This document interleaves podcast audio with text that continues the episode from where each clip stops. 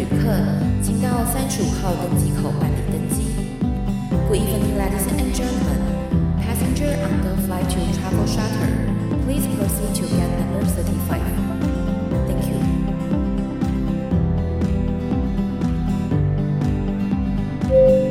各位贵宾，我们即将起飞，请确实扣好系紧您的安全带。谢谢。Ladies and gentlemen, we are ready for takeoff. Please make sure that your seatbelt is fastened. Thank you.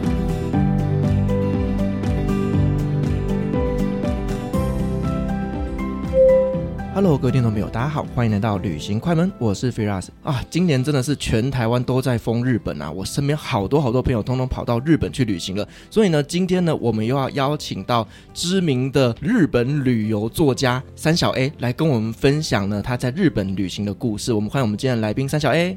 Hello，大家好，我是三小 A。三小 A，你今天要带我们去哪里旅行呢？今天带大家去非常非常熟悉的地方。很多人去日本的第一次应该都是去那里。哦，真的吗？那是哪里啊？关西地区。哦，关西就是大概在大阪、神户、奈良那一带。呃，对。但是因为我们这一次主要要介绍的部分，可能就是集中在奈良、大阪还有京都。其实对于台湾人来说，这几个地方应该都算是蛮熟悉的。那一般来讲，就是如果说我们今天要去那边规划一趟日本的关西之旅啊，通常你会建议大家用什么样的交通方式呢？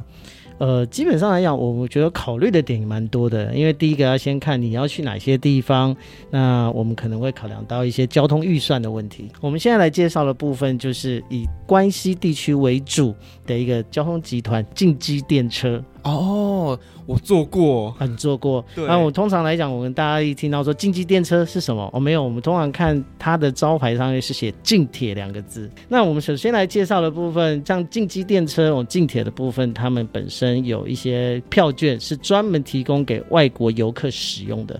那在使用之前，可能就必须要检查说，哎，你是不是所谓的这个外国人？那是不是有短期滞在的这个贴纸？那您有？符合资格，你才能使用这样子的票券哦。所以它是外国人限定的，呃，外国人限定的，所以它的名字叫做近铁电车周游券。哦，那所以外国人买会有一个优惠吗？说实话了，它的价格本身来讲，你在比如说，他们一些有分所谓一日券、两日券、五日券跟五日 Plus 四种。基本上，你只要在它的呃行驶的范围里面，你可以当天都是无限次的搭乘，在这使用时间里面都是无限次搭乘的。哦，那其实真的还蛮划算的耶。诶，蛮划算的。除非说你今天我可能要搭一些特级列车的部分，那当然我们等一下也会来介绍。如果你要搭这个特级列车的部分，可能要另外再支付一些小小的费用，你才可以去搭这个东西。OK，也就是说呢，你先规划清楚，就是你的关系大概会去哪些点，然后呢，这些点呢，近铁它有没有经过那个地方，然后呢，这样样去规划起来，甚至可以把这些点把它放在同一天，然后去买这种一日票券。是，那我们刚刚有提到嘛，近铁电车周游券它总共分成是四种啊，第一种的部分就是呃一日券，像一日券跟两日券，它最大的共通点就是它的范围的部分就是包括了大阪。奈良、京都，那奈良巴士也是涵盖在里面。它接下来针对两日券、台五日券的部分，它就多了其他地方，延伸到更远，延伸到名古屋，延伸到贤岛。那基本上来讲的话，它的 Plus 的部分也是多了，像三重那一边的巴士券可以使用。所以其实我也可以根据这个票券上面的点来规划我的关系之旅，哎，甚至可以延伸到名古屋的那一带去，哦，都没有什么问题。OK，真的真的非常非常推荐哎。是，那这个近铁的周游券呢，啊，它除了就是呢这个呃票价上面会有一些优惠以外，它还有一些什么样特别的优惠呢？哦，像是近铁铁路券的部分，它还有一些。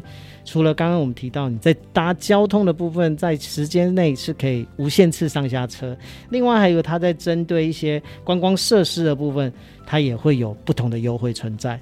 但是详细的部分，因为它太多了，从四十个到七十个设施，我想这部分的话，有兴趣的朋友可以直接到近铁官网上面去查询这些资料。嗯，近铁的官网呢，我就把它放在下面的资讯栏，大家可以自行去点阅。那有关于说刚刚所提到的关西的部分，其实我个人呢、啊，我个人比较喜欢那一种比较乡下地方啊，我也是，对，我并没有很喜欢人很多，然后观光客很多，我喜欢那种很自然风光光的部分。如果提到关西自然风光，第一个你会想到哪里？你说到人少的地方，其实我觉得普遍来讲人都不少，但是真的比较少的话，奈良应该算是吧。我我我个人觉得奈良其实人是比较少了，而且在整个的一个历史上来讲，其实奈良也算是更早期存在的地方。哦，对对。那我们来这部分，我们来谈到奈良几个景点好了。你去过奈良吗？我去过。那你印象中奈良的部分，你有哪些地方？被鹿撞屁股，这算吗？被鹿撞屁股，嗯，被鹿咬屁股也是可以的了哈。对对，那我想今天大家第一个提到奈良的部分，可能就会想到鹿嘛。没错，那鹿的话，你可能就会买这个鹿仙贝啊，去喂这个鹿。那考你一个问题，我们只是很简单的问题，就是你知道那个鹿仙贝啊，人可不可以吃？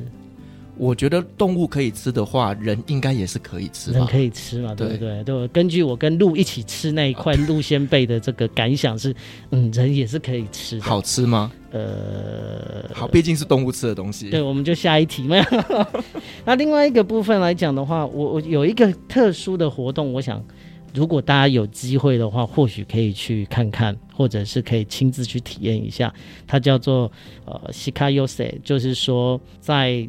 春日大社旁边有一个飞火野，在那边，如果说你支付这个费用，大概两万一千块日币的话，你可以请当地的这个鹿保护协会的人帮你安排一场非常盛大的这个呼唤鹿的仪式啊，召唤鹿，然后鹿就全部跑过来这样子。对，当你今天付费给他们之后，他们会拿一个这个法国号，然后站在这个飞火野，他们会吹响这个号角之后。鹿就会四面八方的冲过来，是要放翻的意思吗？哎，差不多就这个意思。所以其实它是有这样子一个费用。呃，除了说每年的六月，因为鹿有生宝宝嘛，对啊，每年的六月还有在十月中的部分，因为那个鹿角要把它切掉，以这两个状态的话，比较不适合有这样子的活动。其实这样子的活动一年到头都是可以申请的，包含冬天在内。但是你刚刚讲这个费用其实它也不便宜耶，现在汇率低嘛？哦，对对对对对，两万一，一两个晚上挑便宜一点的钱就省下来了嘛，对？哦，而且就是你搞不好一群朋友一起去，然后大家分一分，其实也没有到很贵。对啊，没有到很贵啊。但是它好预约吗？以它预约来讲的话，它一天只限定一组。哦，如果你要预约它的话，必须一个月前就一定要预约完成，然后最远的话可以预约到一年后。啊，也是啦，因为如果说一天喂太多次的话，这些鹿可能会就吃饱了嘛，吃太胖了，对，吃太饱了就不来了，对不对？是。那我想今天我们除了路之外，我想来奈良，通常有几个景点我们都会去，像东大寺啦，啊、对，春日大社啦，还有夫妇大国社，类似这样子的一个观光景点是可以去的。嗯，那我们首先来讲到东大寺好了，东大寺其实在奈良其实是一个历史相当悠久的一个寺院。对，那它本身来讲，里面有一座十五公尺高的铜制大佛。曾经在当地有日本人问我过一个问题，他说：“你知道是佛先放在那边，还是房子先放在那边吗？”这就跟先有鸡还是先有蛋的问题是一样的。没有啊，差那么多。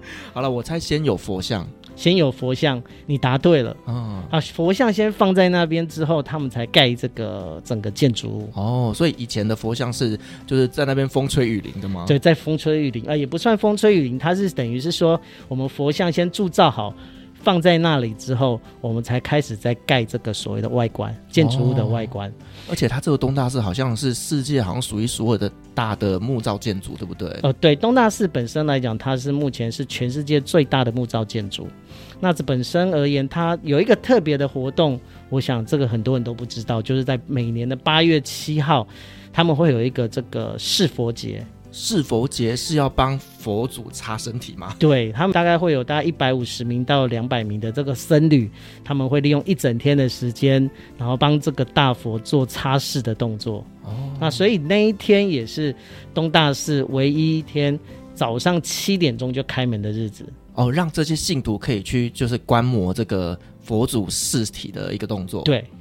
所以这个也是相当特别的活动啦。我想这部分对一年只有这么一天有这样子的东西，我想这也是蛮特别。那另外还有一个是因为我二月份我才刚去嘛，那另外有一个地方，其实我个人也觉得蛮蛮有趣，可是很可惜现在没有。就是在东大寺里面有一个很特殊的洞哦，什么洞？是可以钻的？是为了逃难用的吗？不是逃难用的啦，没什么好逃难。它有一个洞，在这个大佛的右后方，在一个柱子木头的柱子里面。那传说中那个是大佛的鼻孔，嗯，你只要能穿过那个鼻孔，你的愿望就会实现，你就会得到幸福。所以它是真的是鼻孔？而、呃，不是，它它就是一根木头的一个洞。哦，OK，反正就是各种的祈福仪式啦。对，各种的祈福仪式。哎，我曾经真的看到有一个钻钻钻钻不，然后屁股卡在那边。这个也要考量一下自己的身体啊。对对对，我强烈建议，如果说以后这个东西还要开放的话，请大家一定要考量到自己的身材，再决定要不要去钻，否则卡住是很尴尬的。进退两难啊！对，非常非常的尴尬。好，那接下来的部分，我们提到的是春日大社。春日大社它跟东大寺一样，它是属于世界文化遗产之一。那最主要的是，它从它的参道到这个本社的部分，它有长达一点二公里的这个十字路。那十字路的两边其实有大概超过两千座的石灯笼。嗯，如果说你以为可以这么简单的就这么轻松的可以走这一段路，其实也是有困难。第一个它是十字路嘛，对。第二个你还会碰到很多路来挡路，哦、路障。对，会有很多路障来挡你，所以这个时候麻烦请拿出你的路仙贝。哦，继续去喂它哦。这些鹿真的是也是 为了吃不择手段。在奈良鹿可是很大的呢，是。你知道还有那个什么，人家不是一般小心儿童的那种招牌，它是小心鹿的招牌。那就跟我在印度一样啊，满街都是牛啊，啊，差不多就是那个感觉。对啊，嗯，那反正它就是最大的嘛，哈。对。那这第三个部分，在春日大社，我们刚刚提到的石灯笼之外。啊，它还有一个是比较特殊的部分，它是里面有一个这个万灯笼哦，它是有那种一万盏灯笼，对，它有那种铁质灯笼，然后在这个大社里面，那在每年的二月的春分跟八月份的时候，有两天，八月十五、八月十六，他们都会把这个灯整个点亮，哇。然后让你可以去欣赏这样子的一个景色哦，我还以为是像什么点光明灯之类的。呃，没没没没，呃，事实上你在那边确实是可以看到有一些点灯的状况。嗯，但是如果你要看到他把这些灯通通都点起来的话，一年就只有这么三天。哇，那一定很壮观呢，非常壮观的一件事情。那我们刚刚也提到说，哎，你在春日大社会看到路嘛？它包含你在守水台，就是我们洗手的部分也有路。嗯，我们在沿路走进去的时候也有路。它包含你在买这个御守的时候，还是有路，就到处都是路就，就到处就是路。如果说真的要想说，我来春日大社有什么是很可以来买来的话，像春日大社里面它有一个叫御神签的东西。其实日本有很多神社都有这种御神签，那它会做的像是动物的形状，嗯，然后或者是比如说有的是松鼠啦，那有的是马啦。那让你猜猜看，春日大社是什么？那肯定是鹿啦。对，就是鹿。嗯，它就是一只鹿，用木头雕刻的鹿，然后咬着一根签，等于是抽签师的感觉。哇，好可爱的签哦！对，很可爱的签。那还有一个大号的签，那个是他们放在那边。如果你真的想拍照的话，就是你可以跟巫女借来拍照。你可以跟他们的工作人员说：“哦，呃，一只大概比一个安全帽还要大吧。”就是你可以借来拍照，那个也是相当壮观的感觉。那他们的会马会不会也是鹿啊？他们的会马的部分其实也是跟鹿相关的。那另外一个部分，我们刚刚从春日大社之后，我们再走进去，它另外还有一个这个夫妇大国社。夫妇就是保佑夫妻感情顺利的那种嘛？还有就是祈求良缘呐、啊，哦、还有就是夫妇和睦啦。所以单身的也可以去拜。单身就跟我那一天一样，就是去拜嘛，就是看有没有桃花这样。那有没有结果？好，我们就问下一个问题啊。那另外还有一个就是在夫妇大国社，它有一个蛮特殊的这个会马。我们刚刚强调说，春日大社它的会马是鹿，那夫妇大国社它的会马就是粉红色的爱心。哦，就是跟爱情有关，对，跟爱情有关。那另外还有一个就是水占卜，它就是有一张纸，有一叠纸在那边，你可以付了钱之后，你任意的心里想着东西，然后去任意的抽一张，然后到外面它有一个水槽，你可以在那边把它放在水上，然后过一阵子之后，它就会显现出来这个字。哦这么神奇啊！这么神奇，但我觉得那也是一种，那也是一种寄托啦，寄托寄托，对情感的寄托，对情感的寄托，有没有效倒是一回事啊。对的，但我觉得这种就是一种仪式感，就透过这样子的一个简单的小仪式，能够让我们有一种得到祈福的感觉。对，的确是这样子。那我觉得说，其实今天基本上很多人他去这样子的地方，就是有的人当然是说我们抱着一个尝试的心态，那有一个人他真的也是真心的去祈求说，哎，是不是有一段良缘？我觉得整个关西地区中有关于良缘的东西，其实真的不少。嗯，对，对对对。像很多人他去关西，其实都会去赏樱啊。对，那奈良也有好几个很棒的赏樱景点。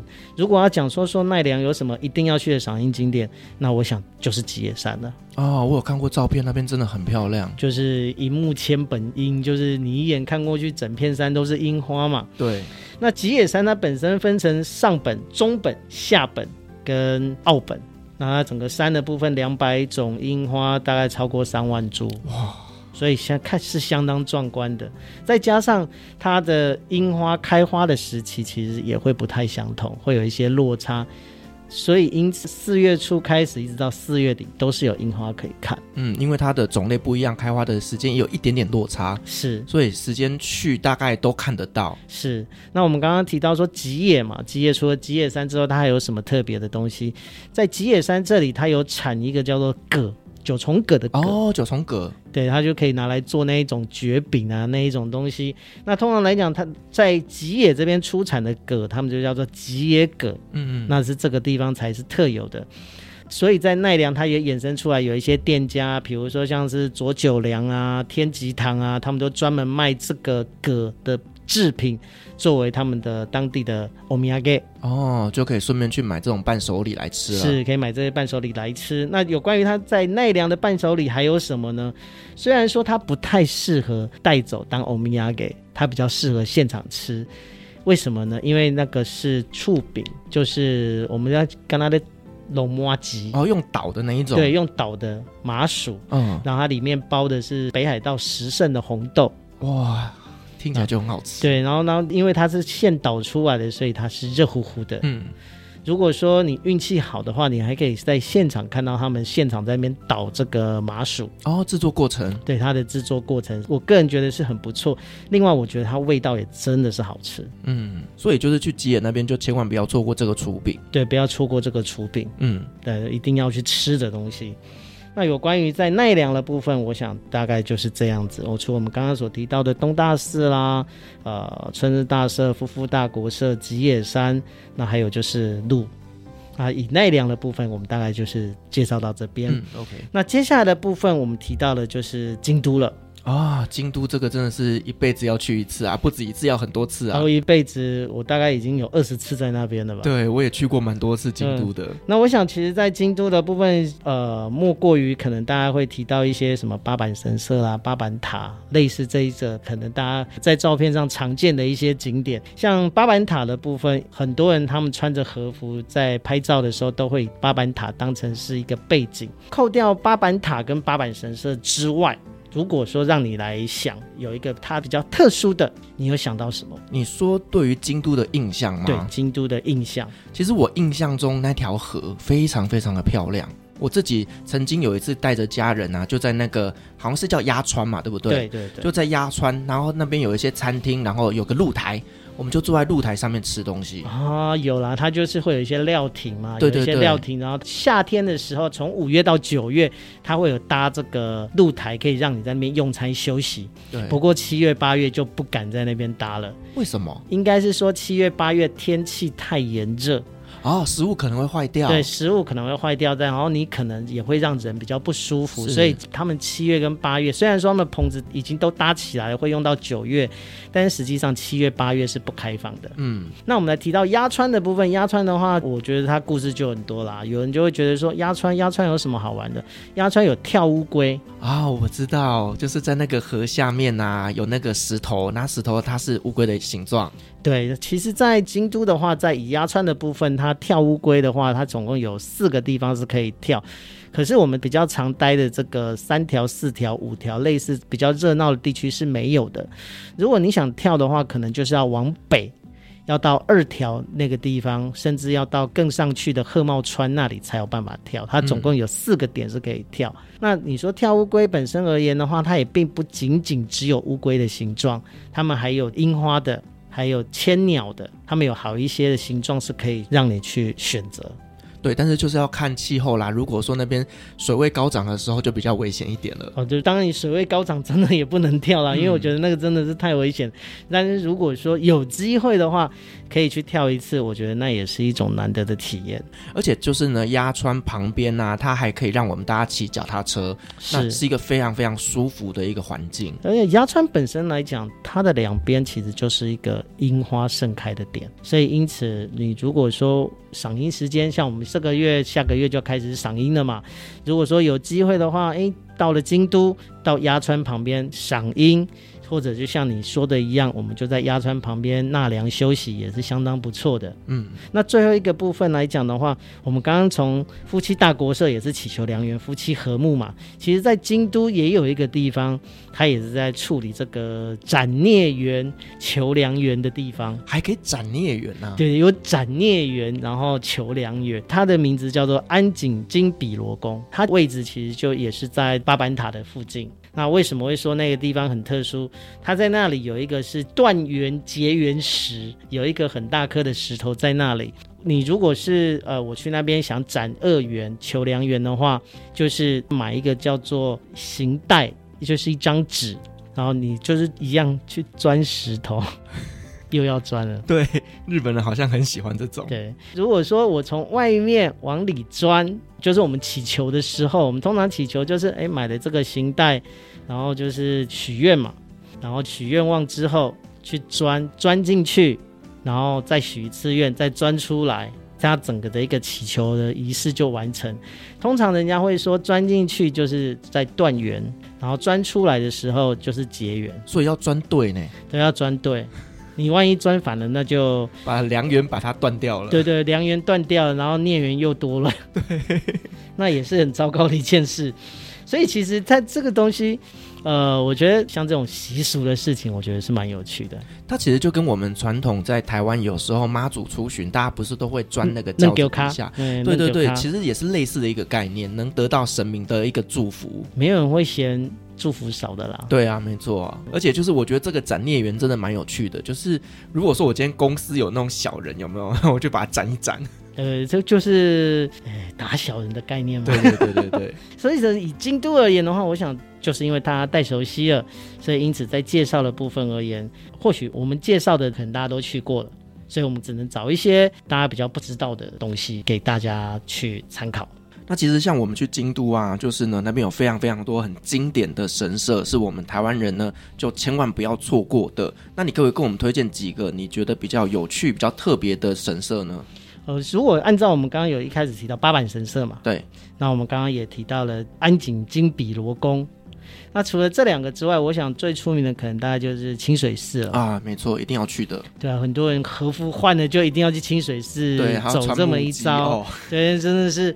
呃，对男孩子来讲，真的也是一种折磨啦；对女生来讲，更是一种折磨，因为她一整天都只能穿着，可能在喝水啦、吃东西的部分，非常的辛苦，就是为了拍美美的照片。对，为了要拍美美的照片，然后就万一你不给她穿，说不定还生气呢。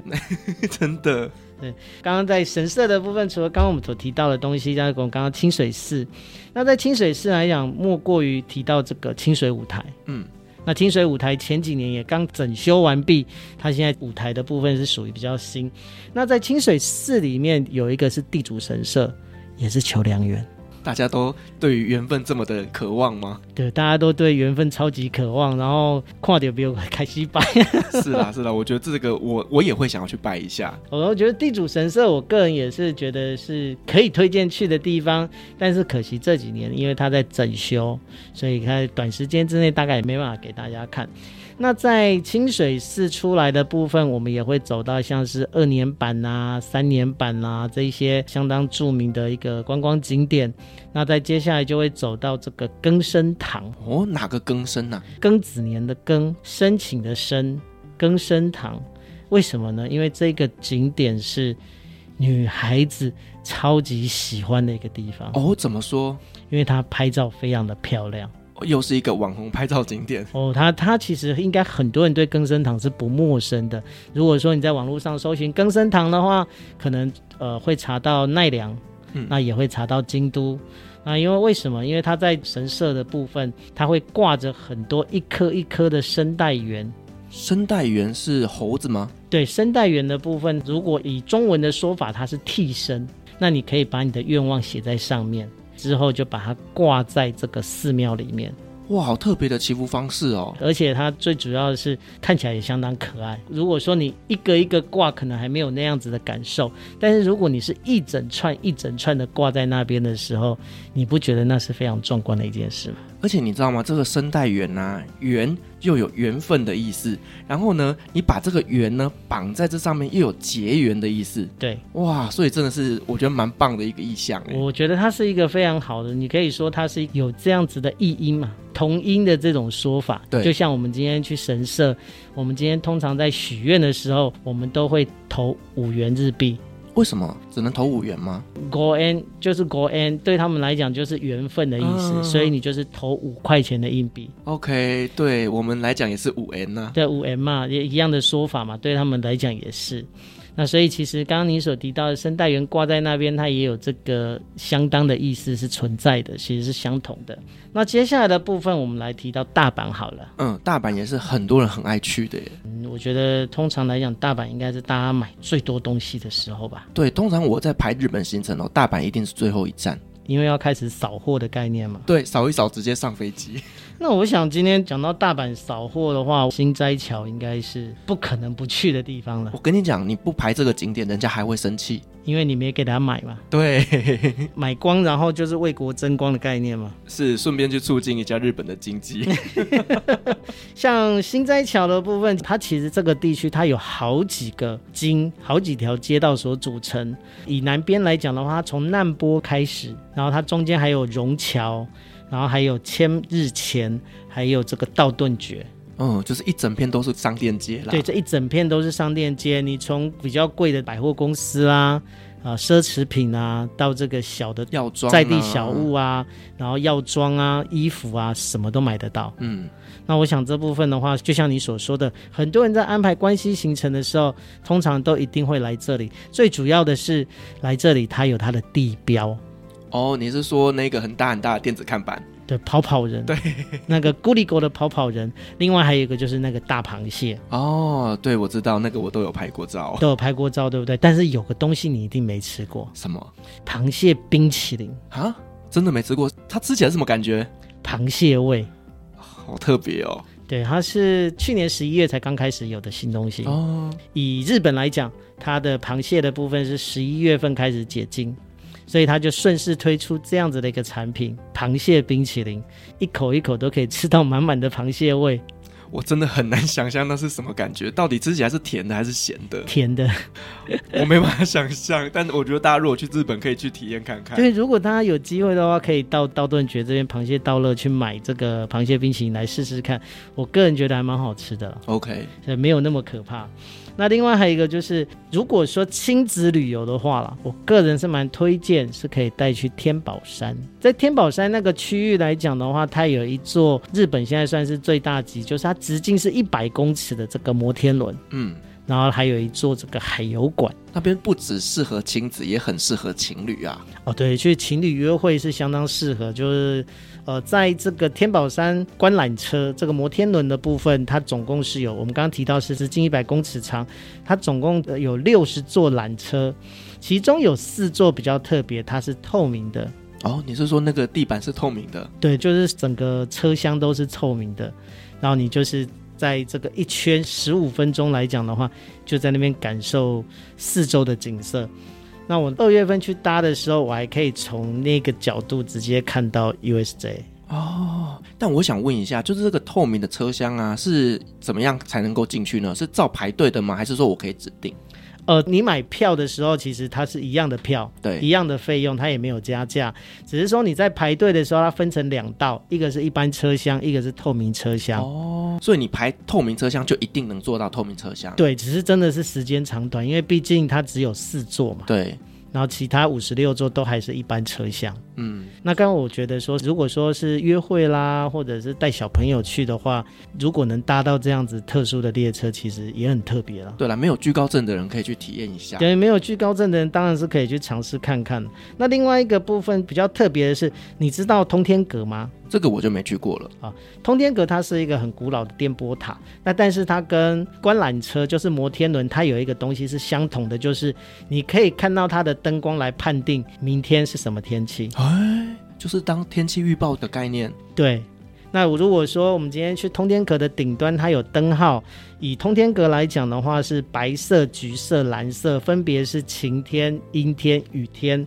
以天宝山摩天轮来讲的话，它每半个小时它会出现一次这样子的灯号，它分别是红色、绿色、蓝色，它代表的也是晴天、阴天、雨天。哇，好棒哦！这样大家就看着那个摩天轮，我们就知道明天要不要带雨伞了。对，那另外一个就是在天宝山摩天轮这一栋建筑物里面，这个广场里面，它有一些我个人觉得是还不错的，像是乐高世界。哦，这个小朋友一定会爱的。但是你知道吗？如果你是大人，你是没有资格进去的啊！可是大人不用陪小孩子进去吗？只能陪着小孩子进去哦。如果你没有带小朋友的话，你就不能进去了。这个真的有一点点失望哎。我也想进去。我我也很想进去，对不对？我也很想啊。那就去跟别人借小孩。哎，对的，他没有规定一定要自己的小孩的。对啊，别人的小孩也是可以的。对，或者是跟别人的那个家庭说，哎，等一下我跟你们一起进去。哎，我那时候为什么没有想到？对不对？这样就可以了。那我就跟着别人一起进去，好像就也可以。对对对。哎，好，下次我也来试试看这样子的方式好了。那另外一个，我们刚刚提到的天宝山观览车嘛，它很适合情侣啊、亲子游。它旁边的海游馆也非常推荐可以去。嗯，那如果说以日本的规模来讲，它是现在目前日本最大的水族馆。哦，它也曾经是全世界最大的水族馆。哇，那就一定得去啊！对，它就一定得去。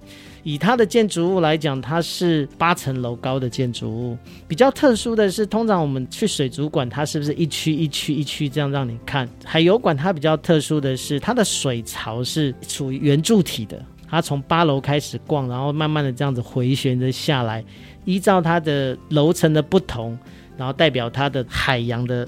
深度深度也不一样，哦、跟区域啦，深度区域都有差。对，就是可能比较下面的，就是那种深海的动物这样子。对，所以我们在里面也可以看到，像是大型的鲸鲨、企鹅，然后还有海獭，嗯，然后水豚这些可爱的动物，其实都看得到。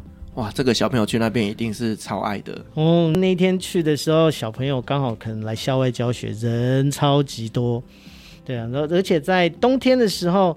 呃，在海游馆的周边，它也会有这种点灯，会有一些灯饰可以让你来看。嗯，我觉得这也是比较特别的一些体验在。是，是只有冬天才有啊？对，它只有冬天才有，那其他的季节是没有的。OK。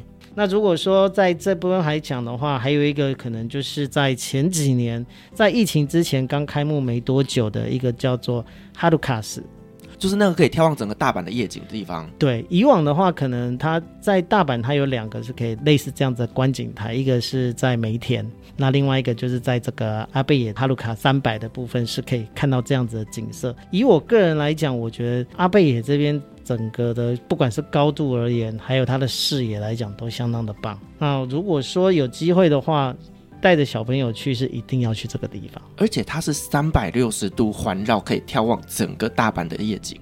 对，它就是有点像是口字形的一个部分，你不管从哪个角度都可以看到很棒的。你可以看往海的方向看啊，你甚至可以看到摩天轮啊，就是都看得到，都没什么问题。那另外还有一个就是，它整个三个楼层是五十八楼到六十楼的部分。如果我们搭电梯，通常来讲是从六十楼开始逛。那如果你要离开的话，就是到五十八楼的部分就可以离开。在这个哈鲁卡斯三百有一个特别的点，特别的体验，这也不是说谁都可以上去的哦。VIP 吗？VIP 才能上去，没有啦，也不用到 VIP，可是它是有限定名额的。嗯，它就是在它的最顶楼直升机停机坪的观览之旅。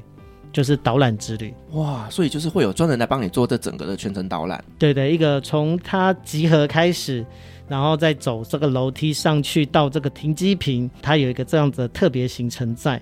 那它每一次的费用大概是在五百块日币，那也不贵啊，就是很不贵，而且它高度是大概在三百公尺，等于是你是在三百公尺的开放空间，然后用这样子的角度去欣赏大阪夜景。哇塞，这个一定要去的啊！如果说天气好的时候，那个整个夜景真的非常非常的壮观。对，他一次参加的行程只能十五个人哦，所以因此，如果今天我一到阿贝野哈鲁卡斯三百的话，我上楼的第一件事就先到服务台去预约这个行程，然后预约确定没问题之后，再往其他的地方去逛。哦，就千万不要忘记预约这件事情啦！不要忘记啊，因为它毕竟它一天也只有十一个梯次，嗯。那它晚上的部分，如果你想看到最漂亮的景色，莫过于就是五点半、六点半、七点半、八点半这四个。哦，因为刚好就是呢，太阳准备要下山，你可以看到夕阳，慢慢看到夜景。对，但可是因为它的时间点一次的导览行程大概也只有二十分钟左右，因此时间是非常宝贵的。嗯，没错。对。那所以，我如果有机会到大阪的话，像这个哈鲁卡斯三百是推荐一定要去试试看。是。那像我们刚刚所讲的是它的停机坪的导览之旅，然后如果说运气够好的话，你在搭这个快速电梯到达六十楼，电梯门一打开的时候，你就可以看到哈鲁卡斯三百这个吉祥物阿贝野熊在那边等你。哦，一只熊啊。对，它因为阿贝野熊，因为它是以云为主题制造出来的一个吉祥物。那通常我们提到云，它的动作是非常缓慢？哦，对，非常慢。所以这一只熊的动作也非常慢，就是那种慢动作，这样慢慢的走，这样。对，比如我们传说中，像我们之前看到动画讲那个树懒，对，它不是就很慢，比它还要慢。那我只能说，工读生也是辛苦了。哎、欸，真的，工读生很辛苦。我觉得你看，就感觉像是那一种有点像默剧，对，然后动作要非常慢，然后 slow motion 的感觉，很辛苦的。如果是讲熊是它的吉祥物的话，在他的卖店里面就可以看到很多很多很多可爱的阿贝野熊的相关商品。哦，而且我这样看照片，它真的很可爱，哎，很可爱。就是你运气好的话，就可以直接在六十楼上面跟它合照。对，然后你跟他合照的时候，他还会摆出很可爱的动作跟你一起照相。嗯嗯嗯，对，我觉得他那个眼神哦，就那种懒懒的，看起来真的觉得嗯，超级可爱的。对，因为他觉得蓝天白云的样子嘛。那如果说今天呃在黄昏的有的时候，你还可以看到有橘色的哦。那为什么会变橘色了？对，为什么会是橘色的？你知道吗？为什么？因为夕阳。哦，对对对，所以它会有颜色上的变化。我觉得这也是相当特殊的一个东西。那包含它刚刚有一些相关纪念品都可以去购买。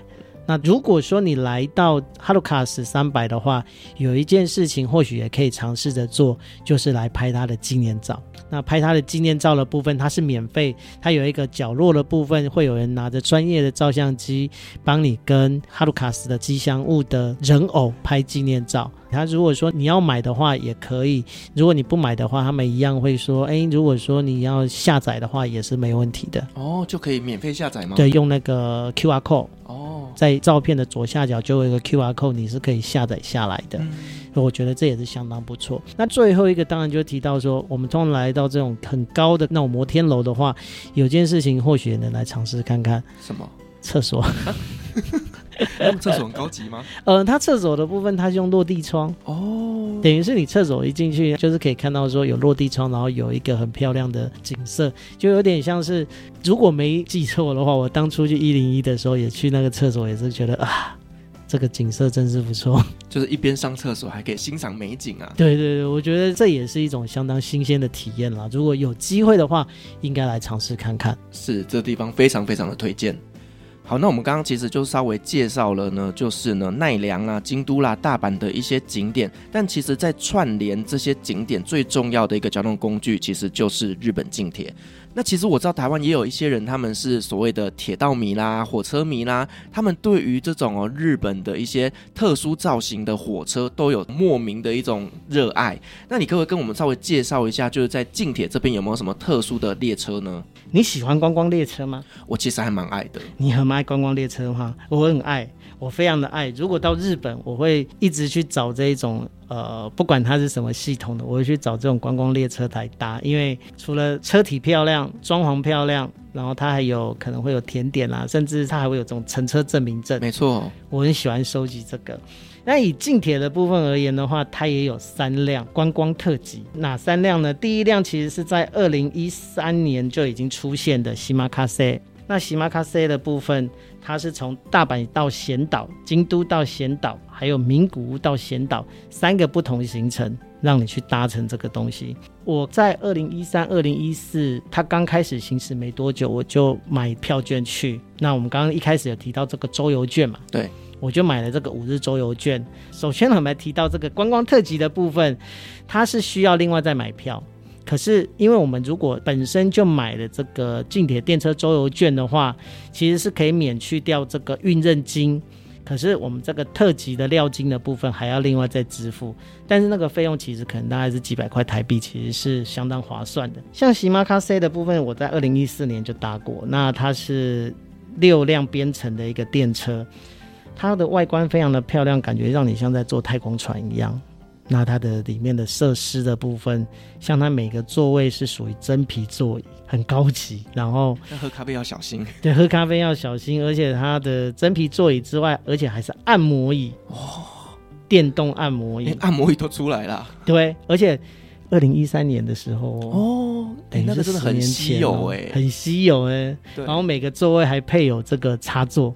那种很高级 VIP，所以你刚刚讲是 VIP 哦，VIP VIP 这个怎么大家都看起来就像是 VIP 哇！以在那个年代能够做到这样的一个设备，真的是不容易耶。我真的觉得相当不容易，而且我现在目前看以以它的外观，现在目前好像我也很少看到比它这么的科技感十足。嗯，那如果你在搭车的时候，建议就是在买票的时候，可能就是买第一列。第一节车厢或最后一节车厢，因为它才有这个观览席，就是你可以直接从驾驶的角度看到外面，还能用驾驶的角度看呢、啊？对，就是因为它跟驾驶中间，我们一般的座位跟驾驶中间只隔了一片玻璃，嗯，透明玻璃，然后就没有隔阂了，等于是你可以直接从驾驶的角度是往外看。那多少钱我都要买啊？觉得那种感觉是真的不错，是。那我想这部分的话，喜马卡塞是我现在目前搭日本的观光列车等级算是蛮高的啦。即使过了十年之后，它的等级仍然很高。那你在车上的部分，刚刚提到，哎，有这个咖啡嘛，然后有饮料、有甜点，什么都有。我也买了一些纪念品回来，包含它的订书机。它的订书机是用这个列车的造型吗？对，真的是列车造型。然后你就把它买回来，然后我现在也是供在那边，还有买的它的毛巾也供在那边。我觉得这个日本真的很厉害，就是他们在做这种纪念品的小屋上面，真的都会让人家失心疯啊。啊，真的很可怕，你知道吗？每次搭观光列车的时候，我就在思考啊，我这次回去要带什么？这次回去要带什么？然后每次都想说，我不买不买不买不买不买，然后还是忍不住买。这个一定要的啦，毕竟都已经搭到了这特别的列车，就一定要买一下当纪念品收藏。对啊，刚刚我们第一列提到的是西马卡塞嘛，因为它是二零一三年出来的列车。那第二个列车我们来提到的是蔚蓝交响曲，它的中文正式名称叫蔚蓝交响曲。然后如果说你以那个日本的汉字来讲的话，它是写青之交响曲。所以是他们会在车子上演奏这个交响曲吗？呃，不不，没有没有，这个跟交响曲就一点关系都没有。但是本身而言的话，它蔚蓝交响曲这一辆列车，它最主要的重点放在吉野。哦，是专门搭到吉野的这条线。对，它是从这个大阪搭到吉野，哦，对，这样子的一个路线。我觉得这也是蛮特别的一条路线啊，因为通常来讲，大家可能是从搭到京都啦，搭到奈良啦，但是直接到吉野这一点确实是比较特殊一点。嗯，那你在这里来讲，它是二零一六年出来的观光列车，那它是属于三辆编程，等于它每一班的话就是三节车厢所构成的。那在车上的部分，它最主要提供的不仅仅是甜点，它还有寿司，还有酒，当地的这个地酒。就提供这样子的一个餐饮服务，我觉得它的餐饮服务应该是这三辆观光列车里面种类最多的，而且我觉得它的造型真的超典雅哎。对，它的造型很典雅，因为它是深蓝色的车厢嘛，嗯，然后它内部的部分用蓝色跟绿色这样子的一个组成，这种搭配的方式组合而成，我个人觉得也是相当特别。对，这台车我真的会很想搭，而且我就想要跟它合照。就感觉是非常沉稳、很高级的一个样子。真的，那个造型真的超级典雅的。就我我个人，我觉得我蛮喜欢，像这种还蛮有特色的列车，我就还蛮喜欢的。那最后一列的部分，我们就会提到一样是近铁列车，它去年四月份刚上线营运的青鬼喜这一个观光特急。嗯。那这一辆列车去年四月份刚开始，我在二月份的时候也去搭了一次，我只能说真的感动了，因为它本身来讲的话，它是以奈良时代的这个主题为主体去设计的列车，因此它不管是在我们的头枕也好啦，或者是整个车厢外观啦，跟车厢内部的装潢，都是走高级路线，包含它车厢的这个浓紫色。等于是最高级的官位才能使用的颜色。哇！我现在在看这台车的造型，真的也好漂亮哦，非常漂亮啊！你看它有大片的玻璃观景窗，然后浓紫色的车体，然后再加上金色条纹的搭配方式。另外就是它在车内的部分，它的座椅也是相当的特殊，感觉像是那种王座，整个把你包覆在座位椅子里面。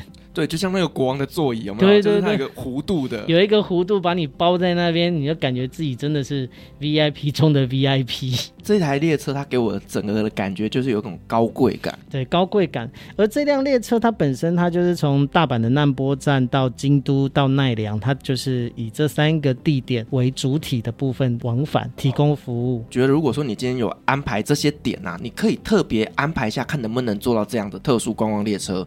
因为我真的觉得这个搭到啊，你可以在车上好好的拍照，然后呢，又可以买一些他们的欧米亚给。对，真的，我觉得这物超所值啊。你知道那个时间让我觉得，我真的很希望可以再搭个一个小时、两个小时，让我更好好的拍照。因为当我在车上从头到尾拍了一轮之后，再回来座位，我瞬间发觉我的时间可能只剩下二十五分钟，我就快要到了。突然觉得大阪到京都为什么时间这么短？